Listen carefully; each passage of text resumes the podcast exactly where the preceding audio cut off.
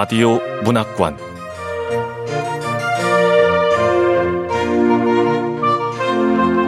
한국 단편 문학 특선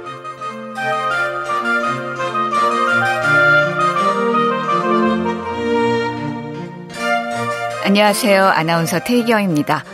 KBS 라디오 문학관에서 오늘 함께 하실 작품은 백승현 작가의 초록달을 만나러입니다. 백승현 작가는 2017년 문학 사상에서 웃는 여자로 신인상을 수상하면서 문단에 나왔습니다. KBS 라디오 문학관 한국 문학 특선 백승현 작가의 초록달을 만나러 함께 가보시죠.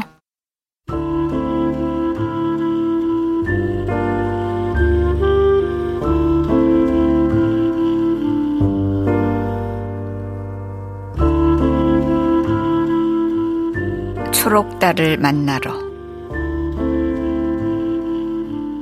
백승연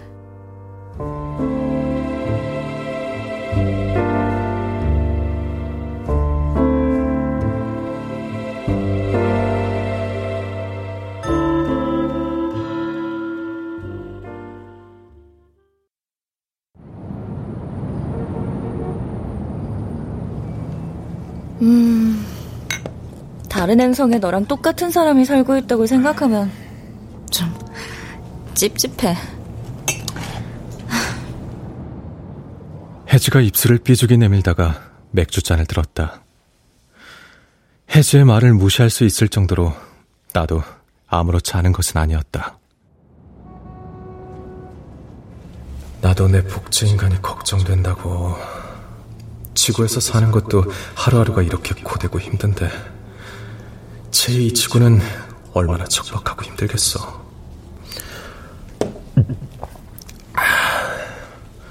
그래도 그땐 다른 방법이 없었잖아. 내가 내 복제 인간을 제2 지구로 보내는 걸 허락했기 때문에 학자금 대출한 것 모조리 갚을 수 있었으니까. 3D 업종이겠지, 분명히. 혜지가 미간을 살짝 찌푸렸다. 25년 전 인류는 인간이 살 수 있을 만한 두 번째 행성을 발견했다. 새 행성에 이름을 붙이는 것에도 여러 국가의 신경전이 이어져서 행성이 발견된 지 20여 년이 넘도록 제2지구로만 부르고 있었다. 당연히 인간의 생활터전으로 삼기에는 아직까지 인프라가 마련되지 않았다. 처음엔 로봇과 몇몇 우주 비행사를 보내 몇 가지 실험을 거쳤다가 재작년에야 안전성을 검증받고 주민을 모집했다. 우주 역사상 최초로 시도하는 제2지구 개발 프로젝트. 제2지구를 개발할 테라포밍 1기 주민을 모집합니다. 대상자는 복제인간으로 제한합니다. 복제인간을 제공하는 원본 인간에게는 복제인간이 제2지구에서 일하고 받게 되는 임금 1년치를 선불로 지급하겠습니다. 자, 대한민국에 할당된 복제인간은 단 100명. 100명입니다. 제2지구를 개발하는 테라포밍 1기 주민 모집에 많이 지원해주세요.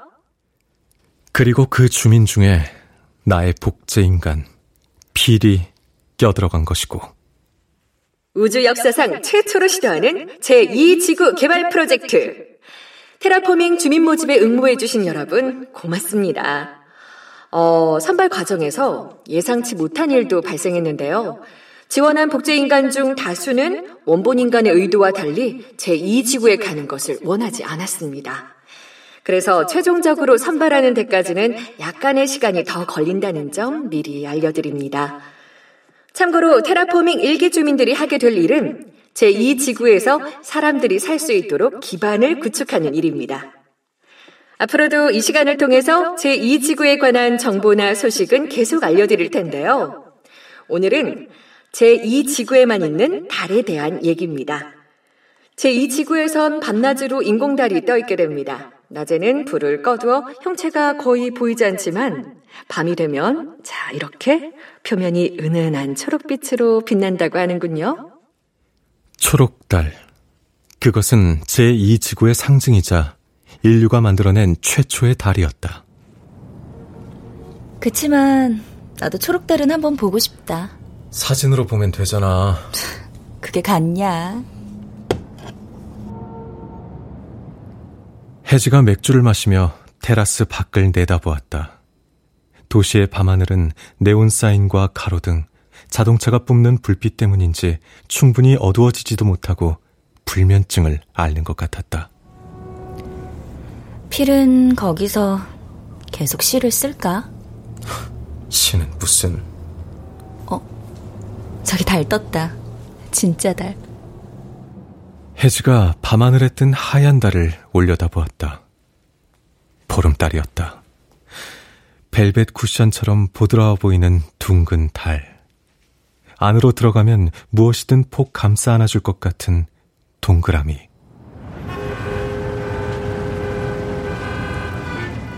그 밑에서는 자동차가 내는 소음과 매연, 사람들이 함부로 떠드는 목소리가 쉴 새 없이 들려오고 있었다.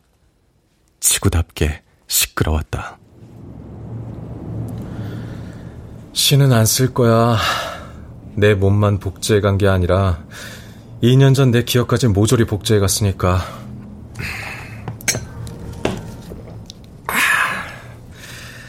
제정신이면 눈 뜨자마자 정신 차리고 바로 다른 일이나 열심히 할걸?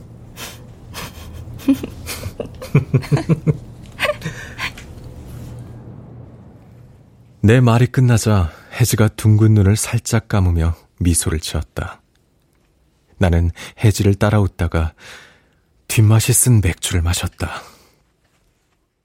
우주 역사상 최초로 시도하는 제2지구 개발 프로젝트.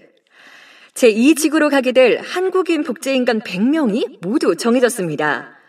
이 가운데 50명은 전문가의 심의를 거쳐 인류에 도움이 될 만한 복제 인간으로 엄선했다고 하는군요. 직종별로 살펴보면 생물학자, 과학자, 천문학자 같은 과학자가 가장 많고요. 그 다음으로 의학자, 심리학자가 순입니다. 거기에 기계를 다룰 수 있는 기계공학자, 로봇공학자도 있고요. 제2지구 사람들을 위해 맛있는 음식을 해줄 요리사나 체력을 관리해줄 트레이너도 선발했습니다. 이렇게 쓸모있는 직업을 가진 사람들로 50명을 채웠고요. 남은 50명은 철저히 랜덤으로 뽑았습니다. 어, 평범한 사람들로 50명을 채운 이유는 네, 인류의 다양성을 지키기 위해서입니다. 지적으로, 기술적으로 또는 신체적으로 뛰어난 인간들만 뽑아 제2지구를 채우는 것보다는 비교적 평범한 사람들을 포함해 인류가 예측하지 못하는 방식으로 인류에 기여할 사람이 필요하다고 했다. 인류의 다양성은 개뿔. 그냥 잡일해줄 사람 필요한 거지. 내 복제 인간은 제2 지구에서 어떤 일을 하고 있을까? 난 컴퓨터 실력도 평범하고 눈치도 평범, 체력도 평범, 지적 능력도 평범하잖아. 그나마 오랫동안 시를 썼다는 게 특이사항이지만 그것도 이미 포기했고. 우울한 얘기 그만하고 술이나 마시자.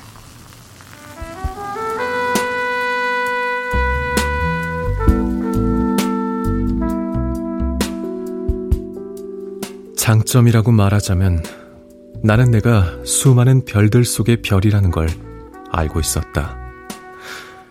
그러니까 아무리 소중한 단 하나의 별이라도 우주 속 작은 점에 불과하다는 것을 언젠가 불타올랐던 기억이 있지만 차갑게 식어가는 걸 받아들이고 있다는 것을 알았다.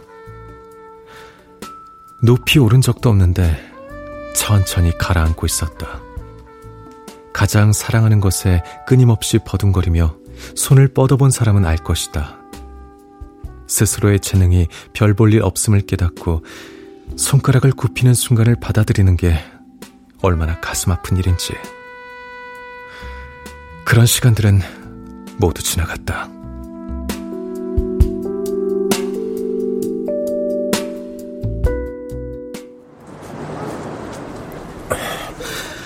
인공지능 소설 쓰는 회사로 가는 교통편 알려줘.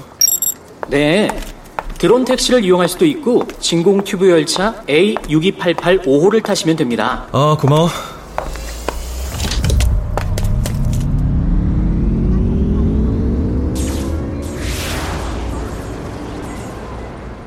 나는 세상 속에서 나를 책임지기 위해 세상의 규칙을 흡수했다.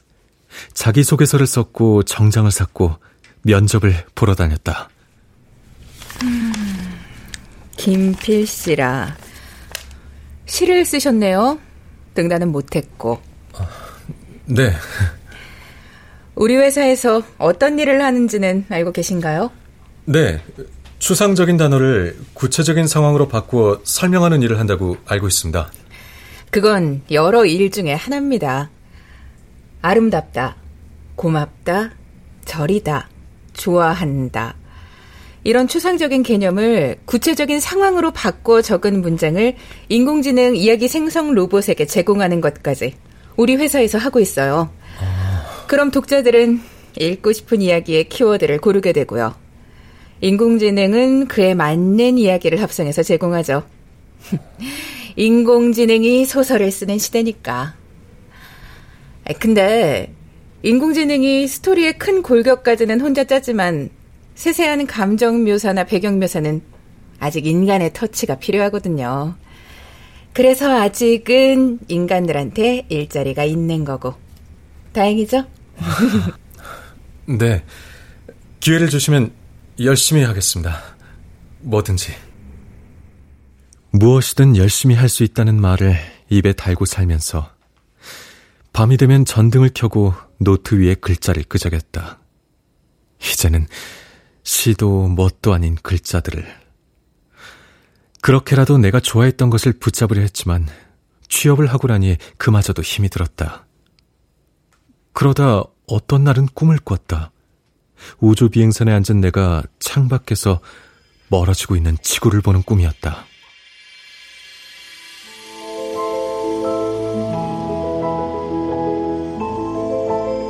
멀어지고 있음은 느리지만 지속적이다. 비행선이 지구로부터 멀어지고 있는 것이 아니라 지구가 비행선으로부터 멀어지고 있다.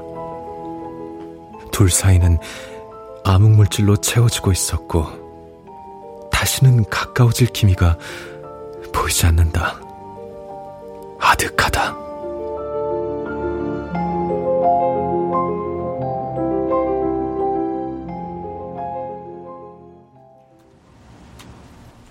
어제 아득하다 각자 12개씩 채워 넣었잖아요. 네. 네. 음, 김혜상 씨. 아, 네, 부장님. 어, 그리고 주현우 씨. 네.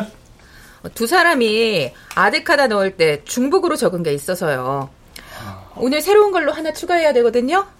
음, 공평하게 가위바위보해서 한 명이 채우면 되겠네. 네. 네, 부장님. 어, 그럼 오늘 아침에 이 끝. 네, 수고하셨습니다. 수고하셨습니다. 아, 조윤우 씨, 그 아득하다 뭐라고 적었는데요? 아, 아, 전 여자친구와 헤어지고 다른 여자와 결혼한 남자가 네. 어느 날 백발 노인이 되어서 옛 여자친구가 좋아했던 와인을 마시며 음. 과거를 떠올리는 상황을 썼어요. 그때 맡았던 와인 향이 떠오르는 거죠. 아득하게. 아, 아 정말 저랑 비슷하네요? 아, 아, 그래서 하늘 아래 새로운 건 없다잖아요. 자, 안 내면 술래 가위바위보! 가위바위보! 아싸, 이겼다! 가위바위보는 세월이 변해도 변함이 없나 봐. 아니, 오늘 써내야 되는 단어 목록 DM으로 보냈어요. 자, 추악하다, 수치스럽다. 황홀하다, 청승맞다. 아, 아 내가 깡통 로봇한테 감정 가르치려고 문학을 전공한 게 아닌데. 아. 아, 오늘 하루도 미쳐버리겠구만. 나는 수치스럽다와 청승맞다 중에 청승맞다부터 시작해야 할 것 같은 기분이었다.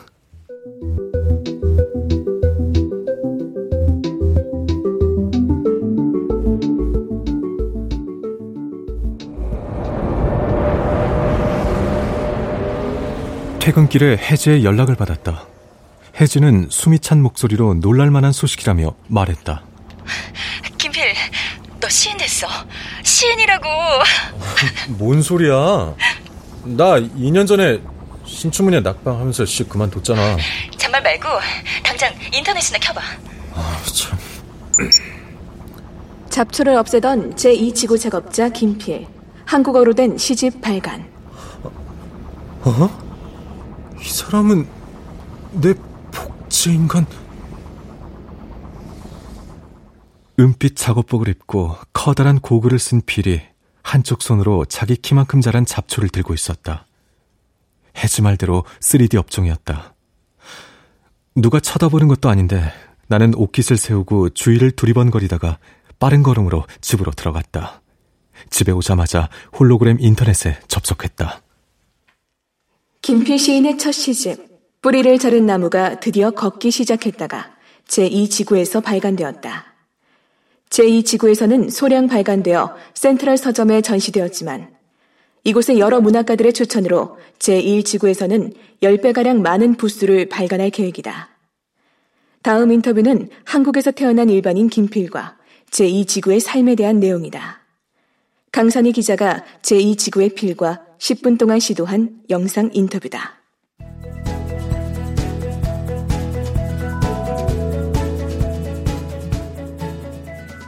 네, 안녕하세요. 강산희 기자입니다. 오늘은 화제의 주인공이죠. 제2지구에서 처음으로 시집을 발간한 김필 시인과 인터뷰를 해보겠습니다. 김필 씨, 안녕하세요. 네, 안녕하세요. 시집 발간하신 거 축하드리고요. 고맙습니다. 음, 먼저 제2지구에서 김필 씨가 어떤 일을 하시는지부터 여쭤볼게요. 어, 잡초를 없애는 일을 합니다. 초국가 정부는 제2지구가 인간이 살기에 적합한 행성이란 걸 확인하고 이곳에 제1지구에서 키우던 작물을 심기 시작했습니다. 옥수수와 콩, 고구마 같은 것들요. 그들 중 일부는 무사히 자랐지만 어떤 것들은 변이를 일으켜서 아무 쓸모없는 잡초 같은 것들로 변했죠. 뿌리는 우악스럽고 인간이 먹을 수 없는 독성 가득한 식물로 변했거든요. 음. 우리는 그런 잡초를 없앱니다. 일은 뭐 편합니다. 네. 네, 그렇군요. 그럼 바쁜 일과를 마치고 틈틈이 시를 쓰셨겠네요? 제 오리지널이 어, 아, 그러니까 이렇게 부르니까 좀 이상하네요. 그냥 원본이라고 칭하겠습니다. 어, 시 쓰는 일은 제 원본이 하던 일이니까요. 한량처럼 하늘을 보다가 갑자기 생각나는 것들을 쓰는 거죠. 그게 가끔 시가 됩니다. 가끔요. 아, 네. 어, 제가 알기로는 필시의, 어, 그러니까, 필시 원부는 제1지구에서 문학적 활동은 하고 계시지 않는 것으로 알고 있습니다. 어쩌면은 필씨는 제1지구의 필씨가 바라던 삶을 이어서 살고 있는 셈일지도 모르겠는데요. 요즘 기분은 어떠세요? 요즘 기분이요? 어, 복제 인간으로 눈을 뜨고 나서 정부와 오랫동안 인터뷰를 했습니다. 원부는 저를 제2지구로 보내도 상관없다는데 동의했지만 복제 인간이 되고 나서의 마음은 또 다를 수도 있으니까요. 음. 실제로 복제 인간으로 완성되고 난 인간이 마음을 바꿔 지구를 떠나지 않은 사례도 꽤 있습니다. 그들은 지구에 남아 쌍둥이처럼 살거나 자의적 소멸을 선택했죠. 그럼 김필 씨는 왜 제2 지구에 가기로 결정하셨나요? 원본이 왜 저를 제2 지구로 보내려고 했는지 알았거든요. 뭘 아셨죠? 물론 경제적인 이유도 있었지만 필은 초록달을 보고 싶어 했을 겁니다. 달을 사랑해서 달을 만든 인간의 마음을 가장 가까이서 만나고 싶어 했을 거예요. 어, 네. 잘 알겠습니다. 김필 씨, 오늘 인터뷰 고맙습니다.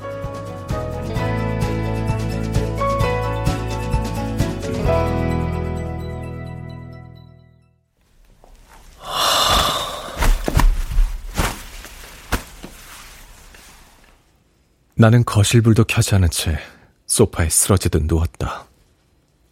헛웃음도 나오지 않았다. 2년 전에 나는 정말 절망의 끝에 서 있었고 종일 현기증을 느끼는 것 같았다. 내가 원했던 세상은 존재하지 않았다. 나는 삶의 중심부에 존재하지 못했고 그 언저리를 어슬렁거릴 뿐이었다. 그런데 제이 지구의 필은 시인이 되었다니. 종일 잡초 없애는 작업을 하다가 집에 오면 시가 써지던. 방문자가 있습니다. 3명입니다. 여성 2명, 남성 1명. 어? 아니, 무슨 일이야? 왜? 오늘은 파티해야지. 우와, 시집을 내다니. 한 건 했다, 김필. 야, 뭐 내가 한 거냐? 아, 어쨌든 제 2지구의 김필이 쓴 시에 네 기억 안 들어갔다고 장담할 수 있어? 내가 준 건 절망밖에 없다. 야, 뭐해? 일단 축하부터 하자. 그래, 그래, 그래. 축하해! 혜지와 친구들이 캔 맥주를 부딪혔다. 이들과 함께 20대를 전부 보냈다. 서로의 실패를 목격하고 격려하면서도 시를 놓지 말자고 다짐했었다. 음. 야, 나 같으면 말이야. 복제 인간 만들고 걔를 여기에 둘 거야. 그리고 내가 제2 지구로 갈 거라고. 가서 뭐 하게? 야, 초록달을 봐야지. 여기에선 평생 못 볼 빛깔이래잖아. 야, 그걸 보면 나도 계속 시를 쓸 수 있지 않았을까? 아유, 고작 그런 걸로? 어, 고작 그런 걸로. 우린 늘 남들이 보기엔 고작 그런 것들만 붙잡고 살잖아. 야, 니네 2년 전 스터디 예상할 때 생각나? 응? 계속 시를 쓰겠다고 하는 친구들도 있었지만 결국은 각자의 길을 가기로 했잖아. 에이, 우리 스터디 안에서도 등단한 친구가 있었지만 시간은 가고 뛰어난 신인들은 계속 몰려오고 그만하라고. 속수무책으로 나이만 들어가던 시기였지. 그때 난 두려웠어. 야, 그래. 그, 해단식 얘긴 그만하자. 김필, 너도 도망가고 싶었던 거지? 아니, 김필은 스스로 합리화한 거야. 사람은 쉽게 안 변하거든. 뭔 소리야? 피리가 쉽게 안 변한다고? 그럼 시를 계속 쓰고 있다는 거야, 뭐야? 김필, 너 2년 전에 나한테 엉엉 울면서 전화한 거 기억 안 나? 오! 뭐야, 뭐야, 뭐야! 너네 둘 썸 타고 그런 사이였냐? 야, 야! 한국말은 끝까지 들어보라고 했지? 응? 그때 전화해서 김필이 뭐라고 했냐면, 회사 컴퓨터 앞에만 앉아 있으니까 머릿속이 다 컴퓨터처럼 변하는 것 같아. 이젠 시의 언어도 모두 잃고 사리사욕만 빠져 사는 인간이 되는 것 같다고. 내가 지켜왔던 윤리니 뭐니 그게 얼마나 허망하고 예쁘기만 했는지 알 것 같아. 그래서 무서워. 그래. 기억난다. 그때 그랬어.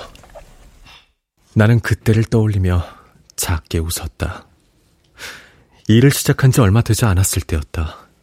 사람과 사람이 표정 하나 변하지 않고 거짓말을 나누고 있는 모습을 보고 충격을 받던 때였다. 그건 그저 사회의 언어였다. 날 것을 가공해서 듣기 좋게 만든 언어였다. 사회 초년생이던 나는 그런 가공법을 배우지 못했고 언제 어디서든 진심 섞인 말이 나올까봐 입술을 떨었다. 사용하던 근육이 달라졌으니 그럴 만도 했다. 혜지야. 응? 뭘 이렇게 진지하게 부르고 그러냐? 사람 설레게? 아니야. 뭐가 아니야? 야, 썸 타기도 전에 차인 거냐? 사람 쉽게 안 변한다고 한 것 아니라고. 사람 쉽게 잘 변해.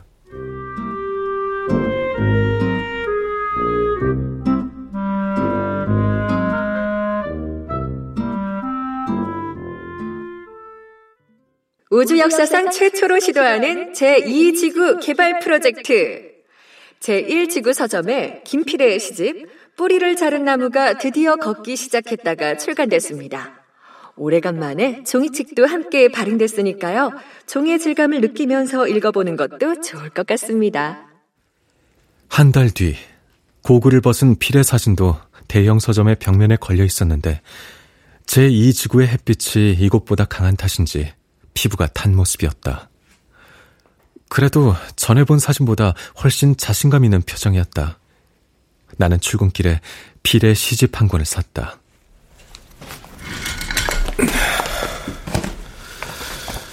어, 제1지구에서 있었던 일들은 거의 느껴지지 않고 아주 어린 시절이나 제2지구에서 있었던 일들을 시의 주된 재료로 사용하고 있잖아. 음, 이 시. 제2지구의 초록달을 보며 쓴 이 시는 좋은 것 같아. 묘하게 타인을 끌어안는 작은 포옹의 온기가 느껴지거든. 어쩌면 한 달 전 필이 인터뷰에서 말했던 것처럼 내가 초록달을 만나고 싶어 하는 걸 떠올리며 쓴 시일지도 몰라. 저기, 나 김피 씨 시집 샀는데, 김피 씨가 사인해주면 안 될까요? 어, 참. 민망하네요. 저, 저기, 그 복제 인간한테서 연락 안 와요? 예? 아, 저라면 제 분신이 잘 살고 있는지 진짜 궁금할 것 같거든요. 예? 잘 살고 있겠죠, 뭐. 여기 있는 우리보다. 아, 제2 지구는 물도 공기도 막다고 들었어요. 여기보다 10분의 1 크기로 작아서 인구수도 많지 않고. 인구는 작은데 물도 공기도 막다고? 나도 거기서 살고 싶네. 다들 좋은 아침? 좋은 아침. 안녕하세요. 안녕하세요. 안녕하세요. 오늘 아주 아주 중요한 날인 거 다들 알죠? 바로 회의 시작하겠습니다. AIST의 베타 테스트 날이었다. 사용자가 직접 고른 키워드로 완성한 소설을 국내외 공모전에 내기 시작한 지 1년째였다. 결과는 늘 참패. 한 번도 예심에 오른 적이 없었는데 며칠 전 한 편의 소설이 본심까지 오르는 쾌거를 이뤄냈다. 부장이 고른 키워드였다. 핵심 키워드 모험, 소년, 몬스터입니다. 이 키워드로 AI가 판타지 장편 소설을 쓴 거죠. 음, 우리 소설이 본심에 오른 이유부터 한번 분석해 볼까요? 아마 키워드는 재미있는데 문체를 무거운 톤으로 설정해서 평론가들이 신선하게 본 것 같습니다. 음. 저도 같은 생각입니다. 근데 반대하는 평론가들도 엄청 많았다고 해요. 예술은 인간만이 하는 건데 컴퓨터 인공지능이 웬 말이냐고. 회사로 항의하는 전화까지 엄청 많이 왔다네. 그 다그 그 과도기가 필요한 거겠죠. 결국엔 편리와 효율로 다들 몸을 틀 테니까요. 아, 그치만 자기가 원하는 키워드로만 소설을 읽는다는 건 곧 자기가 보고 있는 또는 보고 싶은 시점에서 벗어나지 않는다는 의미 아닐까요? 음. 그런 시각도 흥미로운데요, 조현우 씨? 그래서요. 아, 그래서 어쩌면 자아의 벽을 쌓는 부작용이 일어날 수도 있다는 거죠. 어, 아, 그 부작용하니까 생각나네요. 그 왜 어떤 물건 사면 실패할 수도 있잖아요. 그렇지만 어느 한 부분 좋을 때가 있지 않아요? 그 음. 예를 들어서 엄청나게 재미없는 영화를 봤는데 음. 그래도 배경음악 하나 마음에 들어온다거나 뭐 그런 예측하지 못한 기쁨이요. 음. 근데 AIST는 그런 실패를 최소화하는 목적으로 만들어졌으니까 어떤 부분에서 독자의 만족감을 극대화하지만 음. 실패 속의 기쁨을 찾을 수 있는 기회는 이거 박탈당하는 거 아닐까 하는? 어, 우리 팀은 참 생각이 많아요. 이럴 때는 아예 생각 안 하고 일만 하는 인공지능 기계만 데리고 일을 해도 좋겠다는? 예? 아유, 아유, 생각이 더 많으시죠. 아유, 농담이에요. 어, 일단 우리의 목표는 AI가 쓴 최초의 판타지 장편 소설이 문단에서도 인정을 받을 수 있도록 하는 겁니다. 어, 각자 해야 될 일은 DM으로 보낼 테니까 확인해 보시고 오늘도 파이팅 합시다. 네, 네. 수고하셨습니다.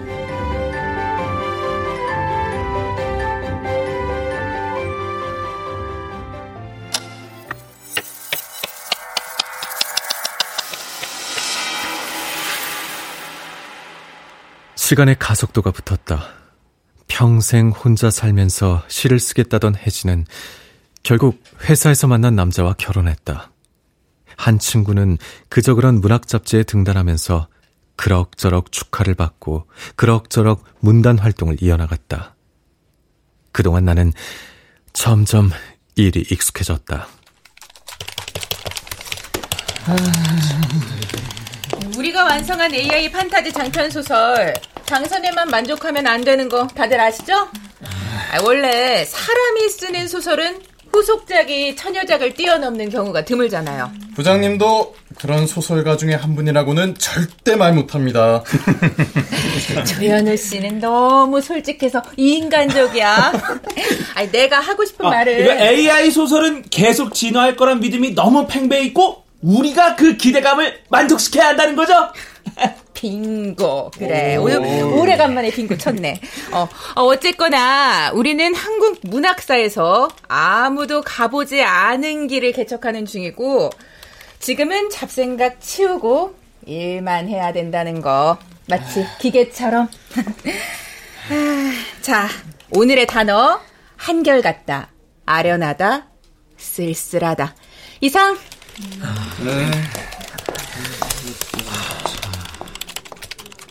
나는 기계처럼 써내려갔다. AIST는 인간들의 문장을 밤낮으로 받아들였고, 이제는 인간의 후속 수정이 거의 필요하지 않을 정도로 그럴듯한 한 편의 소설을 써냈다. 물론 핸드메이드 코트가 기성복보다 비싸게 팔리듯 여전히 소설가가 직접 쓴 소설이 더 높은 명예를 얻었지만 DIY 형태의 소설 시장도 무섭게 커나가고 있었다. 잘하고 있어요. 네. 감사합니다. 아주 잘하고 있네요. 열심히 하겠습니다. 아주 좋아요. 감사합니다. 부장은 팀원들에게 자주 격려 섞인 말을 건넸다. 나는 부장의 자리에 아직까지 꽂혀 있는 지금은 매우 비싸고 귀해진 종이책을 슬쩍 보며 키보드를 두드렸다.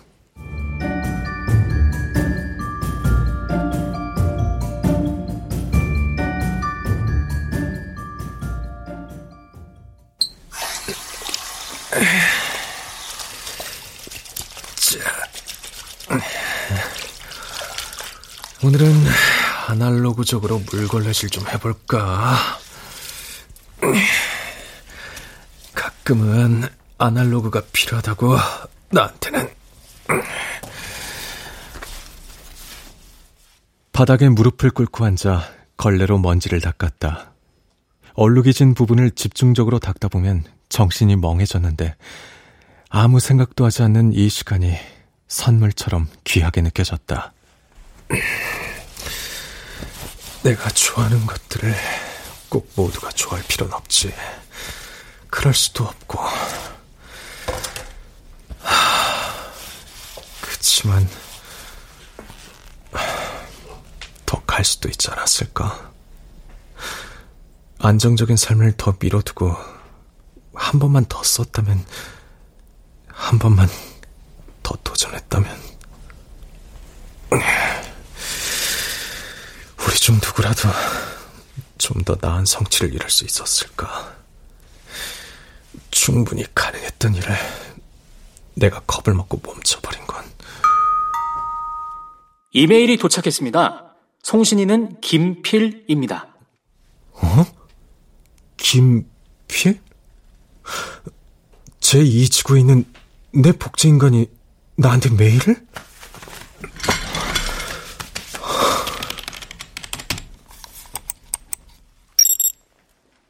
하얀 달 아래 계실 필에게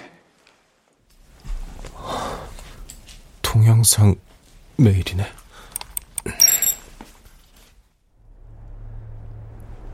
안녕하세요.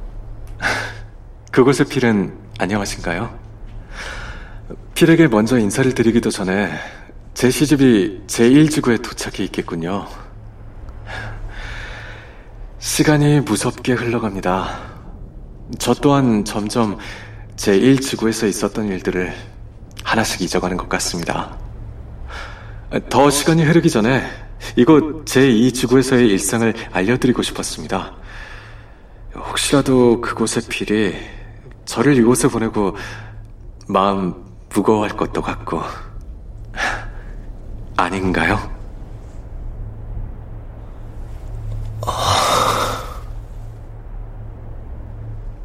제가 당신이니 제 마음이라면 그럴 것 같습니다. 제가 필에게 존댓말을 쓰는 것이 불편하지 않으신가요?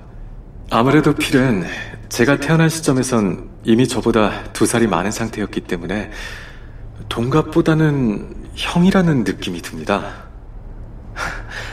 그렇지만 제가 정말 필에게 존댓말을 쓰는 이유는 신체적인 나이 때문이 아니라 당신과 저 사이의 물리적 거리가 상상하기 어려울 만큼 멀기 때문인 것 같습니다. 그 아득함을 느끼다 보면 저도 모르게 현기증이 올 때가 있습니다. 아, 아 시스터디 시련은 어떻게 되었나요? 시 스터디? 해단식한 건 기억할 텐데 왜 이 얘기를 하는 거지?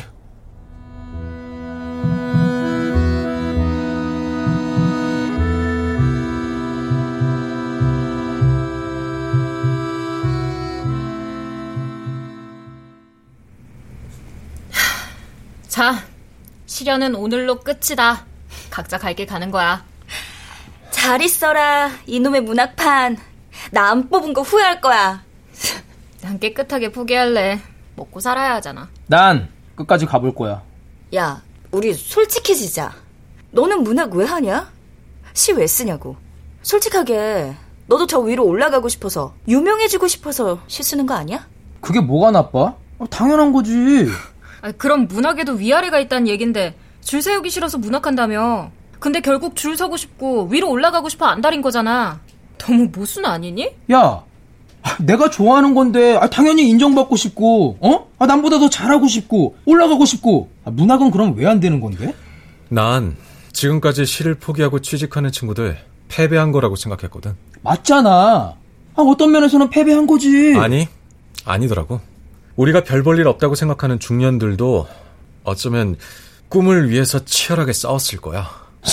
야, 김필, 너도 좀 솔직해져봐. 너 세상에서 낙오될까봐 두려운 거지?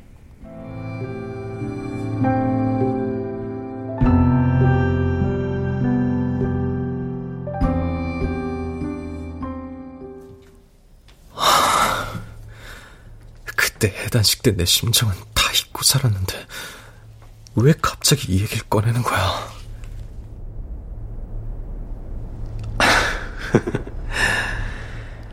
그때 당신이 어떤 마음이었는지 저만큼 깊이 아는 사람은 없겠죠. 그 새벽에도 필은 집으로 돌아가 마지막 술잔을 기울였죠. 언제 빠졌는지도 모르게 깊이 잠들었던 것도 기억합니다. 얼마쯤 눈물이 났다는 것도요. 그래. 그랬어. 까맣게 잊고 있었는데. 맞아.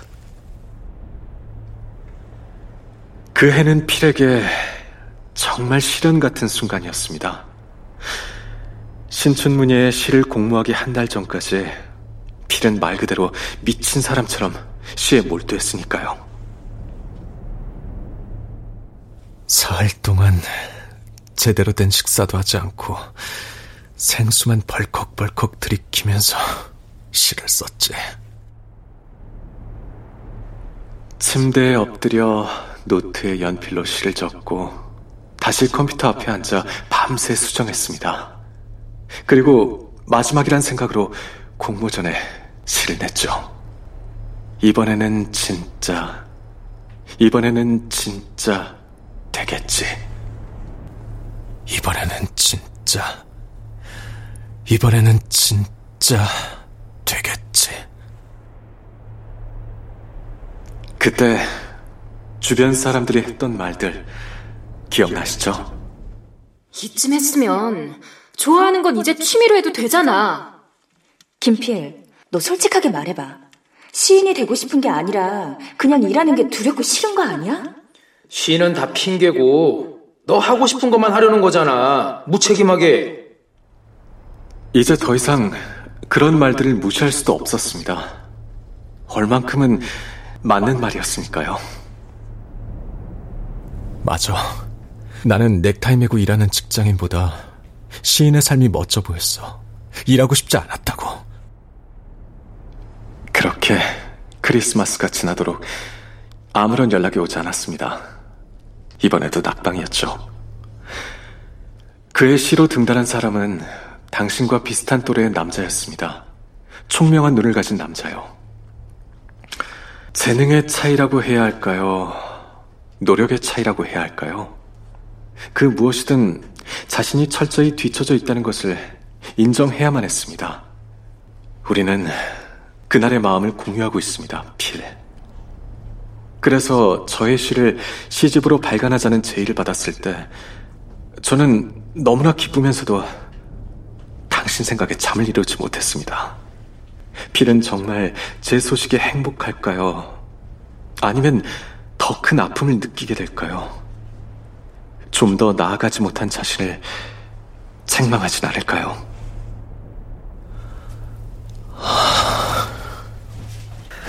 필, 제가 어떻게 살고 있는지 보여주고 싶어요. 자, 전 아침마다 눈을 뜨면 테라스 창을 열어 맑은 공기를 마십니다. 아, 이렇게 눈앞에는 너른 광장이 있고 푸른색 트레이닝복을 입은 사람들 몇몇이 맨손 체조를 하는 것을 봅니다.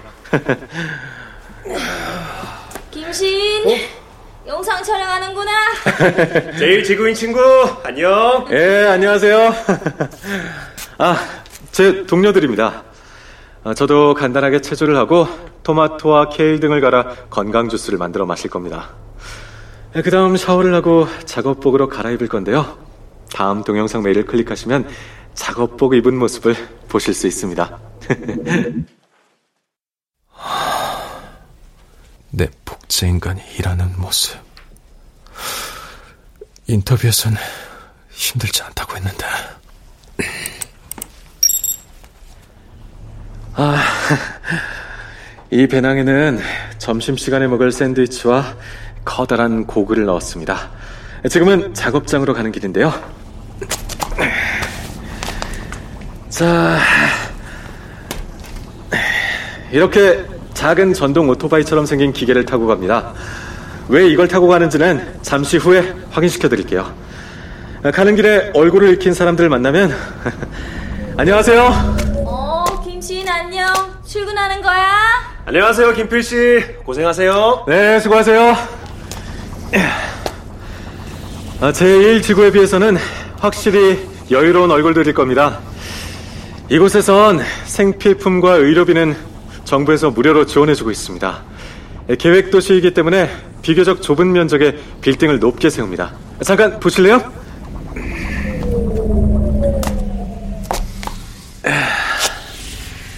자, 제1 지구의 도시를 차곡차곡 접어놓은 것과 비슷하죠? 자, 가까운 곳에 이렇게 영화관, 병원, 도서관 등이 옹기종기 모여 있습니다.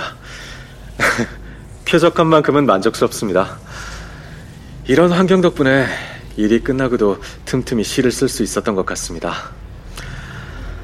돈을 급하게 모을 필요도 눈앞에 수많은 경쟁자가 보여서 끙끙 앓을 필요도 없었으니까요. 아, 제가 일하는 곳은 도심에서 조금 떨어진 곳입니다.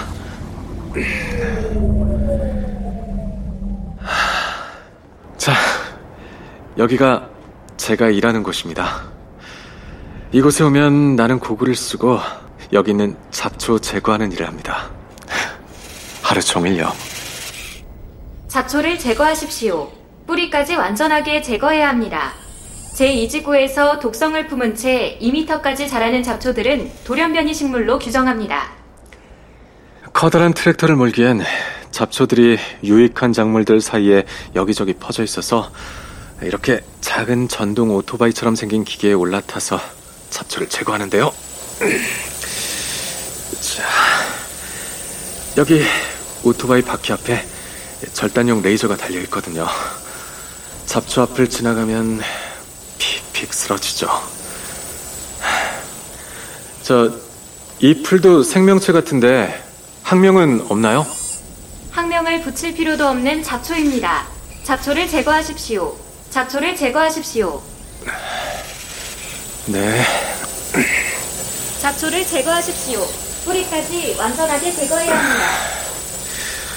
일은 네 힘듭니다. 아, 이제 전 오늘 저한테 할당된 잡초를 처리하겠습니다. 그럼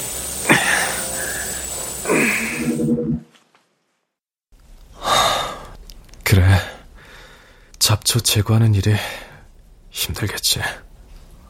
어, 이제 마지막 영상 메일이네.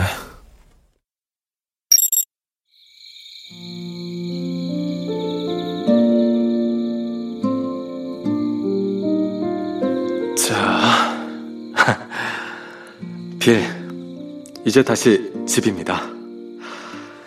낮 동안 잡초를 처리하고 저녁엔 이렇게 테라스로 나와 초록달을 올려다보며 시를 썼습니다.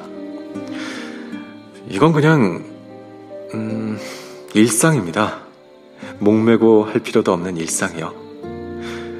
이제 우리에게 남은 것은 일상뿐이 아닐까요?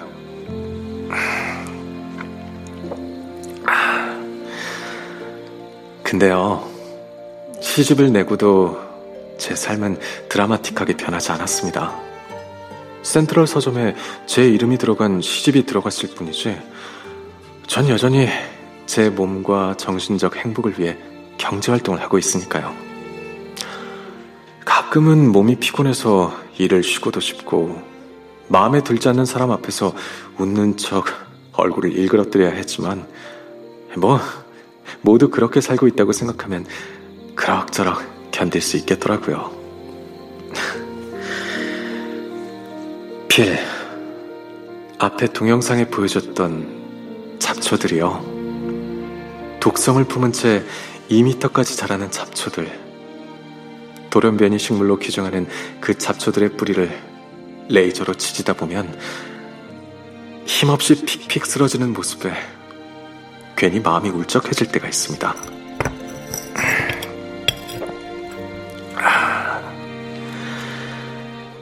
발버둥도 못 치고 무너지는 그걸 볼 때면 본의 아니게 당신을 떠올리곤 합니다.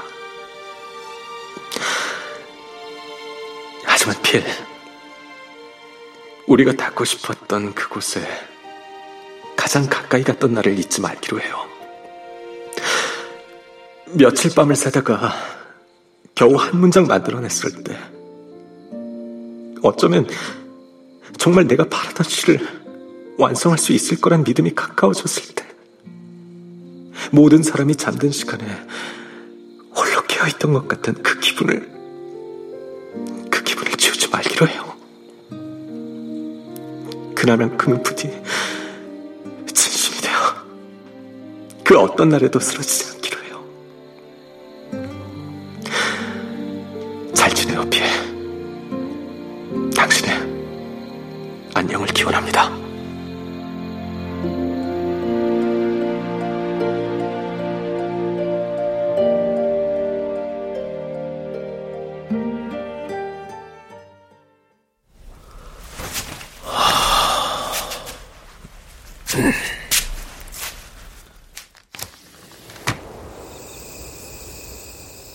나는 테라스로 나가 창을 크게 열었다. 달이 희미하게 보였다. 어느 쪽으로 고개를 돌려야 필이 있는 행성을 향하는지 알 수 없었다. 하지만 나는 테라스로 나가 하늘을 두리번거렸다. 눈앞에 보이지 않아도 그 세계는 존재할 것이다. 그곳에서 내가 가장 치열하게 사랑했던 순간을 기억해주는 누군가가 있다는 사실이 퍽 위로가 되었다. 나는 볼 수 있는 가장 먼 곳을 바라보면서 그 밖의 모든 것들은 아득하게 멀어지도록 가만히 두기로 했다. 여기까지가 끝이라도 괜찮았다.